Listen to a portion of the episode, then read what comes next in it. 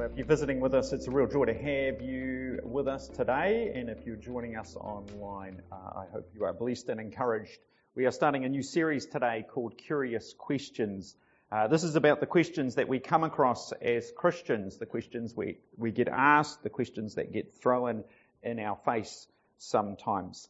Uh, some of them may be less questions, they might be more objections, but you know what? We're just going to roll those two all together.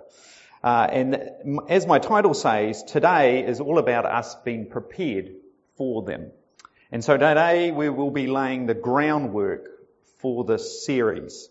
Uh, what does it mean to, for us to be prepared to answer these questions?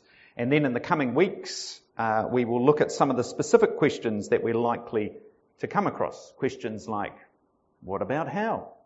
What's going on with that? Uh, questions like the trustworthiness of the Bible. Uh, questions about why anyone would trust Christianity or choose Christianity uh, in amongst a whole sea of different faiths that are on offer. Uh, it won't be a dull series, I can assure you of that. Uh, but it is my prayer, my prayer that you will be encouraged and built up through it, that you will be ready to follow Jesus in this world. Amen? Right. Well, before we get to it today, I want to point you to some resources. Uh, we, have, we are ridiculously blessed by resources, uh, and particularly on the internet, although there's a lot on there I personally wouldn't turn to.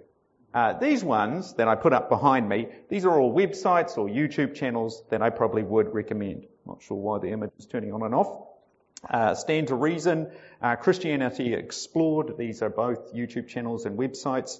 Uh, Lisa Childers, she has a, a podcast uh, and is on YouTube. This is actually her book from our library, Another Gospel, uh, highly recommended. Capturing Christi- Christianity, that's a bit more academic, uh, really gets into the depths of around the, the philosophies of different questions that um, that are there, uh, and cross-examined with Frank Turek. Sorry, it keeps disappearing like that.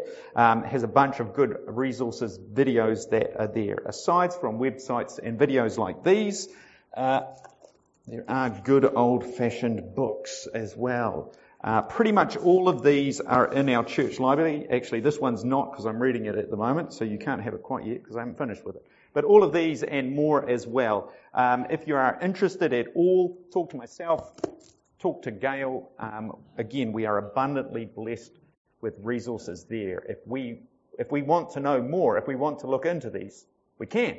It's right there. It's a few taps on our phone screen, a few clicks of our mouse, or just grabbing a book out of the library as well. With that said, uh, I want to start today with what is probably the best known passage around this subject from the Bible. 1 Peter 3 verses 15 and 16, uh, around the topic that is commonly known as apologetics. Let me read it to you. Uh, here it is from the NIV. Uh, 1 Peter 3 verse 15. But in your hearts revere Christ as Lord. Always be prepared to give an answer to everyone who asks you to give the reason for the hope that you have. But do this with gentleness and respect, keeping a clear conscience so that those who speak maliciously against your good behavior in Christ may be ashamed of their slander. Now I've highlighted the word answer here in blue. This is the, group, uh, the Greek word apologia or apologia. Uh, and this is the word that we get apologetics from. Apologia doesn't mean to apologize in the sense of saying sorry, but it is uh, to make a reasoned defense. And it's used here in the sense of someone who's like in, in a lawyer in court making a reasoned defense for someone. And other translations indeed put, insert the word defense here. So they would say, always be prepared to give a defense to everyone who asks you to give the reason for the hope that you have.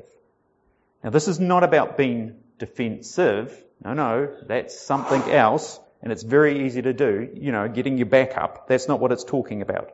This is about being prepared with both the motivation and the reasons why we believe what we believe and do what we do. Both those things. Why we believe what we believe and why we do what we do. And this is really important. This is my first point here. Uh, that today would be would be that God uses many means to make Himself known, uh, but you and I are his key means to making himself known. And what do I mean by this? Look, God has got lots of options. He could do what he wants to do, couldn't he? If he wanted to, he could write in the clouds in the sky. He could, but he doesn't. Uh, God does, though, use other means to make himself known. Creation is one of his means. It's his creation, it bears his fingerprint. He uses that as a means. God indeed uses visions and dreams to make himself known. It's true. But the primary means, other than his word, the Bible, the primary means that God uses to make himself known is us, his people. And it should be this way, isn't it? This is God's design that the church, his children, the ones who bear his restored image, would be the people to make him known. So when Peter says, what Peter says here is not a suggestion to us. It is in fact a command. It's also an encouragement, but it is a, it is a command, a charge to us as God's people. This is our job. Uh, this is why you and I are here in this world. This is fulfilling the Great Commission. So you are God, part of God's plan for fulfilling His mission in the world, to make Him known. Uh, secondly, I want to highlight the motivation or mindset that we need to do this.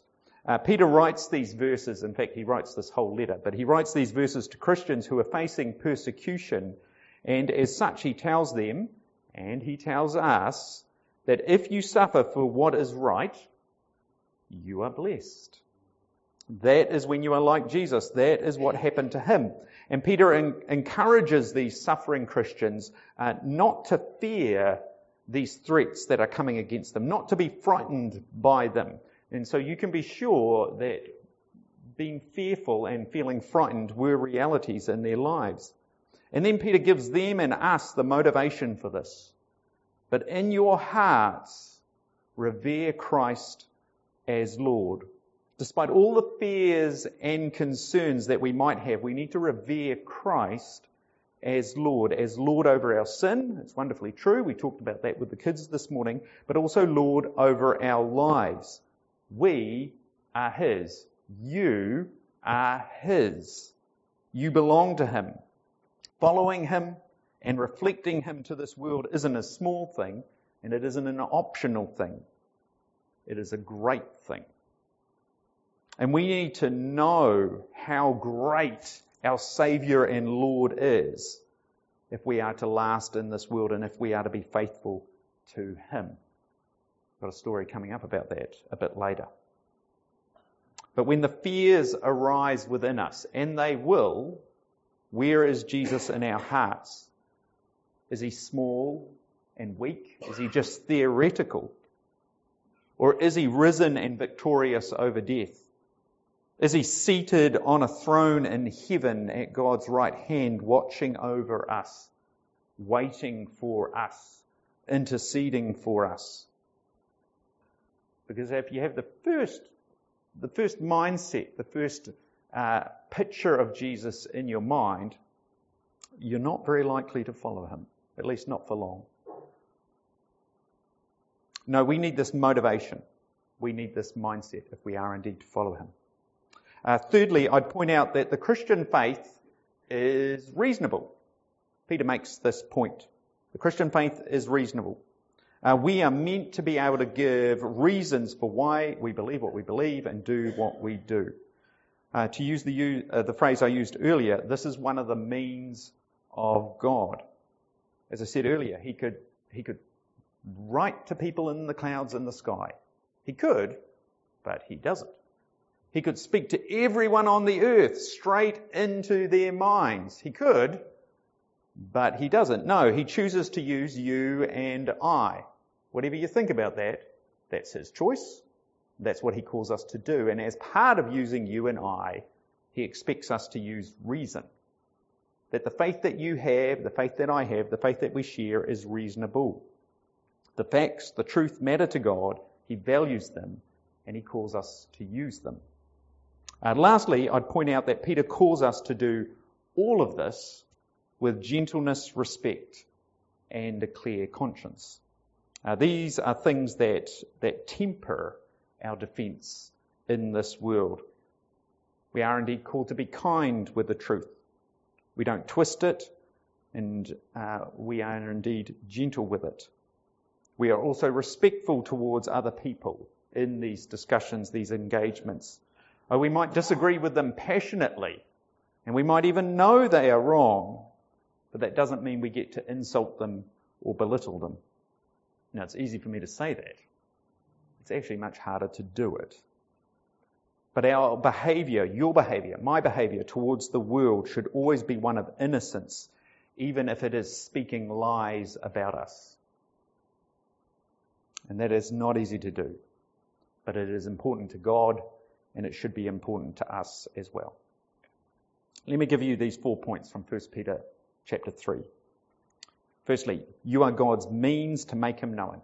You are his witness. Yes, he does have others, but he is interested in you being his witness. Uh, secondly, your motivation is that Jesus is your Lord, who indeed has conquered the grave and awaits you. Uh, thirdly, your Christian faith is reasonable. It is reasonable. So know the reasons. Be prepared with the reasons. And lastly, fourth and lastly, we, we witnesses, we do this with gentleness, respect, and a clear conscience. Our actions must line up with what we say. Our point is not to beat others down, but to bring them to the truth that we ourselves know uh, and to do so with the grace of God that we have experienced ourselves. Let me give you an historical example of this. This is Justin Martyr. Well, it's not actually. This is a painting about a thousand plus years after him, but you know, got to cut a break here. We didn't have many photos of him, did we? Uh, I should also mention that his last name, Martyr, was not actually his given name. That's more of a title, because yes, he was a martyr. Uh, he actually had his head chopped off. Uh, actually, we'll get a bit more to, into that as well. But Justin Martyr lived a relatively short time after the apostles would have died. Uh, he's, he's sort of a second or third generation Christian. It's not to say that Justin grew up in a Christian family, not at all. His parents were pagans. That is to say, they didn't follow one of the main faiths at the time, Judaism or anything like that, uh, but they believed in spiritual things. But Justin, even as a young man, he was hungry for meaning, and this led him to look into the different philosophies of his time, the different ways of understanding the world and, well, understanding everything.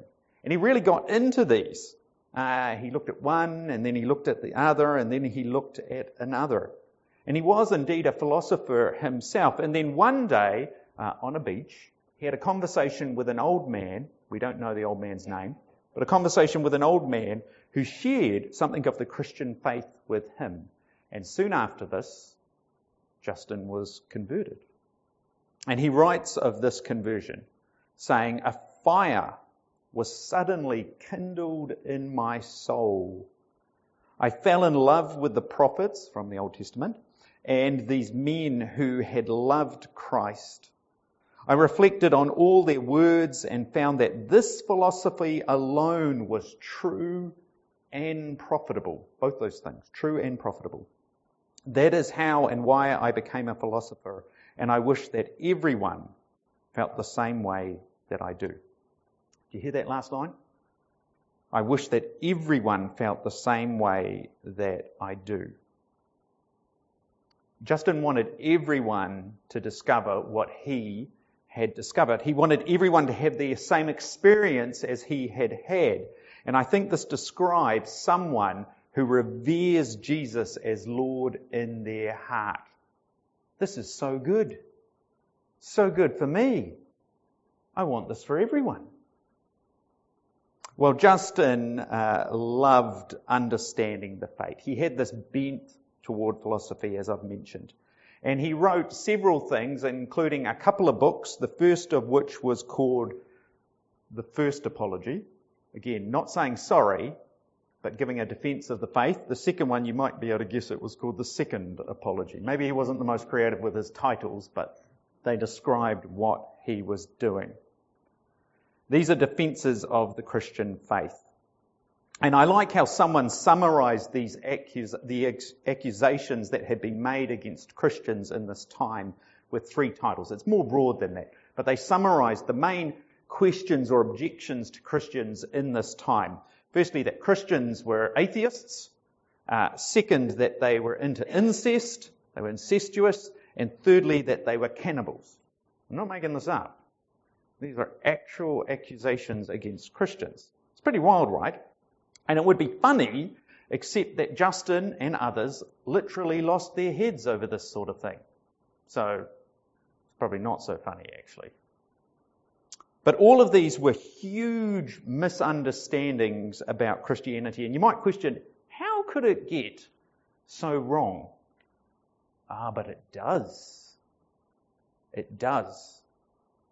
And I want to mention this because a lot of common apologetics, the stuff you and I will do, is actually dealing with people's questions and, and they're just wild misunderstandings about God, about Jesus, about Christianity as a whole. You know, these are the sort of things when people say, well, I heard a guy at work, or I read on the internet somewhere. You know, when you hear that, you go, uh huh respectfully, of course, and with gentleness, but you go, aha. You know, in Justin's time, not too long after Jesus had walked the earth, uh, in one sense, fake news was a problem. And it's still a bit of a problem, isn't it? But just what is meant here by atheism, because I mean, that just seems wild, doesn't it? Accusing Christians of being atheists. Well, it wasn't so much that Christians uh, didn't believe in any God. It was, it was particularly around the fact that Christians would not get on board with worshipping the emperor or sort of the social religion, because that's what it was a social religion. Christians, you're part of the, the community, but you just won't do this that everyone else is doing. And the Christians are like, yeah, we won't do that thing that everyone else is doing. And so because of this, Christians, Christians made trouble.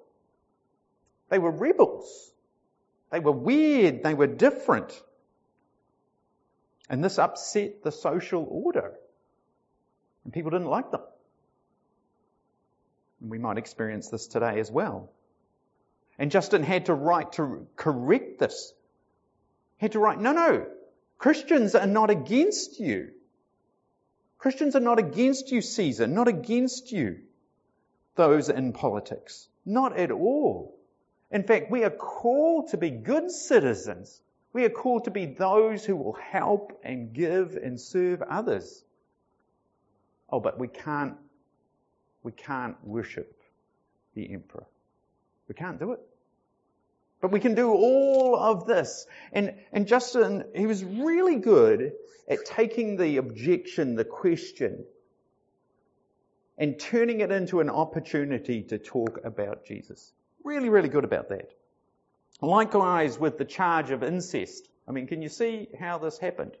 Now, I want to acknowledge that I'm sure in a church somewhere, churches somewhere around this time, yeah, probably incest did happen somewhere. There's also incest in the Bible, not that it's spoken of approvingly, by the way. Uh, there's also laws against incest in the Bible as well.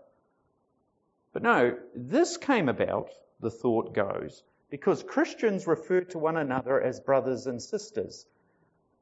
So my wife Robin is my sister in Christ. And this is a profound truth. I think this is something we've actually lost today. My marriage will come to an end one of these days, probably when I'm buried by Robin, unfortunately.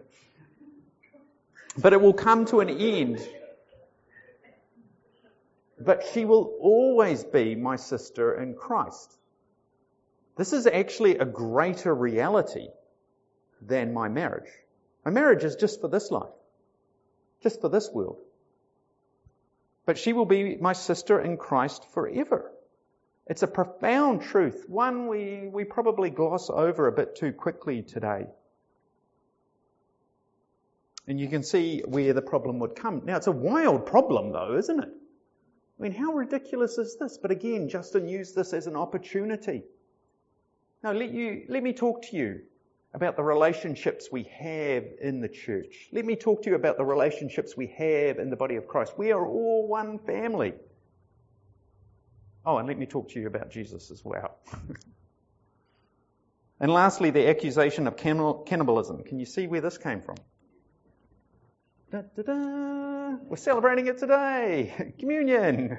I mean, think of the language that we, we use. Eating his body, drinking his blood. Oh my goodness, it's just ripe for misunderstanding, isn't it? Mm, they do a little bit. They do a little bit. Mm. That's true, Chris. And yet, so much misunderstanding here about it. So much misunderstanding. And you know what? This misunderstanding, uh, it, it, it bubbled away for about the first 300 years and then it petered out. It's quite a while, eh? Quite a while. I'm not saying it was the same strength all the time there. But again, Justin's response to this was to write his apology, his defense of Christians and their practices. And he did this by explaining what Christians were really doing, which of course led to Christ at some stage. Look, I want to end here because Christian apologetics, what we're going to be looking at sort of in the coming weeks, it should always lead to evangelism. They should never ever be separated. They should always be linked together. And let me explain this with a picture. And I really think Justin was very, very good at doing this. Christian belief and practice is a bit like a door to a world. As Christians, we have a worldview. Indeed, we, we sort of have a philosophy, if you want to use that word. Uh, from our, our, from the Bible, indeed, we have an understanding of who God is, of who Jesus is, of who the Holy Spirit is, and indeed of what He has done in the world and what He is doing in the world, and particularly what He has done for us to save us, to rescue us. And look, if you go through that door, indeed, if you enter in, you will get to see this worldview. You will get exposed to the way Christians think, that this world, all of it, is God's. You will get exposed to this worldview, this understanding, this belief that all of us, every human, is made in His image, warped as we are by sin. You will come to see that God has indeed sent Jesus to rescue us and what a wonderful, wonderful thing that is that anyone will, can come if they will indeed trust Him. It's great. Are you with me thus far? Fantastic. Well, the idea here is that Christians in this world would indeed talk to their neighbours, their workmates, those they go to school with about their faith, that we would be prepared to share Christ with them. But here is the problem. Our neighbours, our workmates, those at school, they have questions. And that's understandable because there's a lot of misunderstanding in this world. But so often those questions really end up being a barrier between them to looking and considering Christ. And the thing is, we might want to talk about Christ, rightly so, but first we need to deal with the questions. We need to deal with the barriers. And if we deal with the questions, and if we deal with the barrier, then indeed they might be able to come in and have a look. You know, if someone thinks that what goes on in a church is cannibalism, you should probably talk about that first, because I think that's going to be an issue, and they probably won't want to come along, eh? I want to suggest that apologetics is like the doormat to evangelism. It's really like making sure the way is clear that people can come in, they can see, see our lives, and they can hear. It's been ready to answer people's questions, indeed with gentleness and respect, so that they can look through the door and hear about Jesus. And I really like how Justin Martyr did this. In answering the questions, he got to talk about what Christianity really is and saying, no, Christianity is actually not that, he got to talk about what it actually is. And I believe he did that with gentleness and respect. I believe he kept a clear conscience.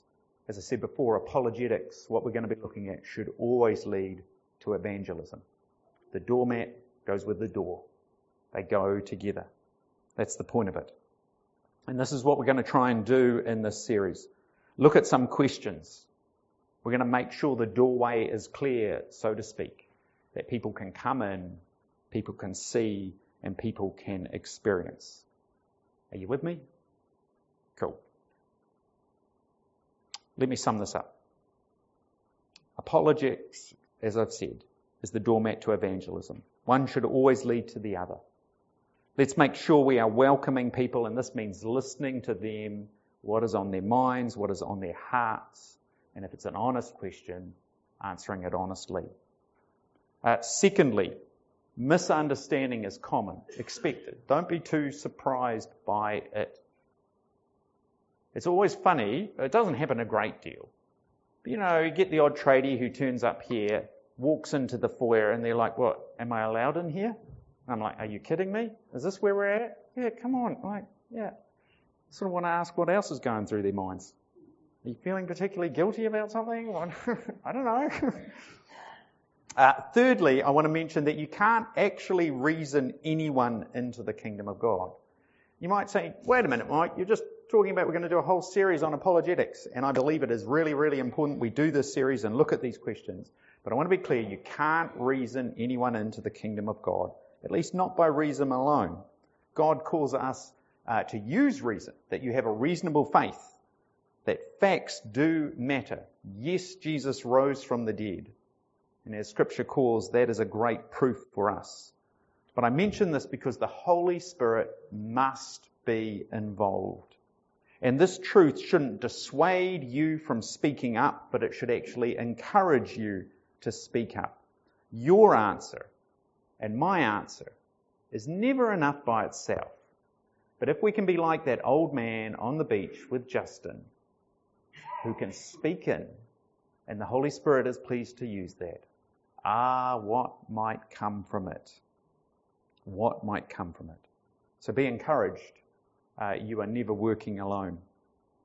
You know, Justin Martyr, when he was threatened with death by the Roman prefect who came to arrest him, said, If we are punished for the sake of our Lord Jesus Christ, we hope to be saved. There is a man who knew where his hope was. He knew for sure. He knew what they could do to him. They would indeed be led out and beheaded, he and some of his students, his disciples with him. And yet his hope wasn't lost. His hope didn't let him down. I pray that we will know our hope with the same certainty. A hope that we will be excited to share with this world that needs it so much. Let's pray together.